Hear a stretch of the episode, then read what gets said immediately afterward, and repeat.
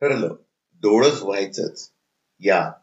Doctor Narendra Dabholkar यांनी लिहिलेल्या पुस्तकातील पत्र क्रमांक पंचवीस शीर्षक आहे ऐसे कैसे झाले भोंदू?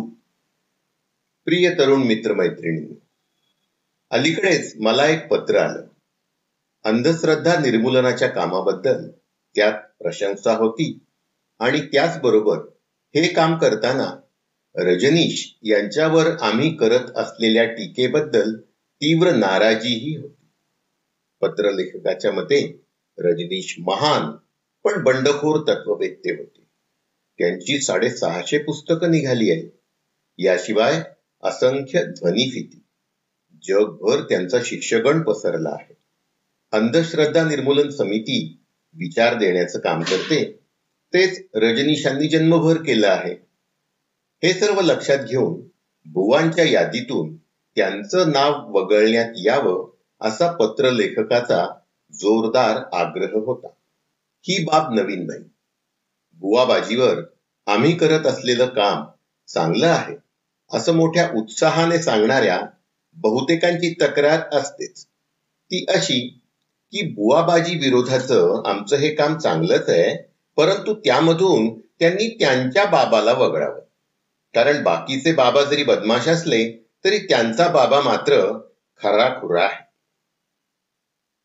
डोळस व्हायचा विचार करायचा म्हणजे वस्तुस्थिती तपासायची आणि मगच निष्कर्ष काढायचा. याबाबतच्या काही तथ्यांवर नुसती नजर टाकली तरी काय दिसतं? अमेरिकेत काही वर्ष रजनीशांचा आश्रम होता. तिथे राहणाऱ्या रजनीशांच्या सेवेसाठी तब्बल शहाण्णव भपकेबाज रोल्स राईस गाड्यांचा ताफा विकत घेण्यात आला. लोकांना निर्भीड निसंकोच अनिर्बंध जीवन कसं जगावं?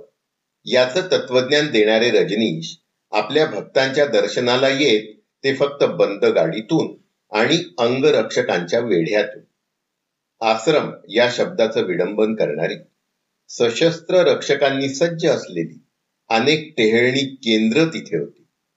आत बाहेर येण्या जाण्यावर फार कडक निर्बंध होते. संभोगातून समाधीकडे असं एक तत्वज्ञानच रजनीशांनी बनवलं. कामवासनेला मानवी जीवनाचा केंद्रबिंदू मानला.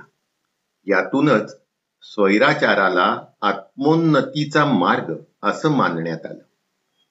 याबरोबरच मादक पदार्थांच्या सेवनातून कथित आध्यात्मिक आनंद देण्याचा प्रयत्न झाला.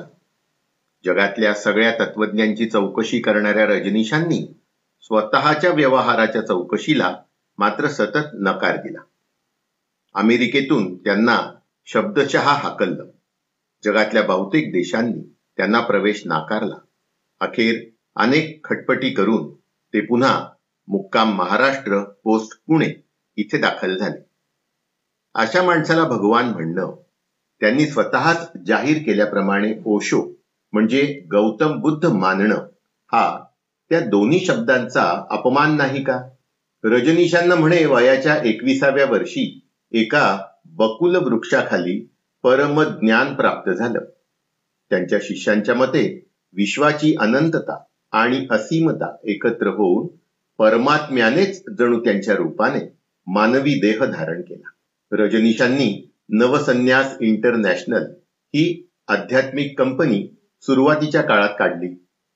देव परमेश्वर अध्यात्म मुक्ती या साऱ्या गोष्टींना या देशातील बहुसंख्यांच्या जीवनात महत्वाचं स्थान आहे. संन्यास घेणं कठीण अध्यात्म त्याहूनही अवघड. फारच थोड्यांना ते जमतं अशी आपली परंपरा. पण रजनीशांनी या साऱ्या गोष्टी भलत्याच सवंग केल्या. पैशाला पासरी संन्यासी मिळू लागले. काय वाटेल ते करा. तरीही तुम्ही संन्यासीच सगळे व्यवहार करायचे आणि जेवणानंतर सुपारी तोंडात टाकावी तसं थोडं अध्यात्म घ्यायचं. वाबाजी घातकच. पण रजनीशांसारखा असा फसवा पवित्रा अधिक घातक. अशांना तुकाराम महाराजांनी एक जमालगोटा पूर्वीच देऊन ठेवला आहे. ऐसे कैसे झाले भोंदू कर्म करून या म्हणती साधू. अंगा लावून या राख डोळे झाकून करीती पाप. दावुनी वैराग्याच्या कळा भोगी विषयांचा सोहळा. तुका म्हणे सांगू किती? जळो तयांची संगती. कोणाची संगती सोडावी हे तुकाराम महाराजांनी सांगितलं. आणि कोणाची संगती धरावी याचं उत्तर पाहिजे असेल तर गाडगेबाबा समोर उभे आहेतच. आयुष्यभर कोट्यवधी रुपये जमवले पण प्रत्येक पैचा हिशोब चोख ठेवला. संपूर्ण आयुष्यात स्वतःची इस्टेट म्हणजे डोक्यावरचा खापराचा तुकडा आणि पाया पडायला आलेल्यांच्या पाठीत बसणारी काठी. हातात झाडू घेऊन अवघा महाराष्ट्र साफ केला आणि कीर्तनातून खऱ्या ज्ञानाची माणुसकीची अंधश्रद्धा निर्मूलनाची ज्योत ग्रामीण गरीब अशिक्षितांच्या मनात पेटवली. तेव्हा या देशातल्या जनतेचा खरा बाबा गाडगे बाबाच होणार. आणि कथित भगवान रजनीश यांना तपासणारी तुमची पिढी विचारणार ऐसे कैसे झाले भोंदू? पटतय ना? तुमचा विवेक साथी नरेंद्र दाभोळकर.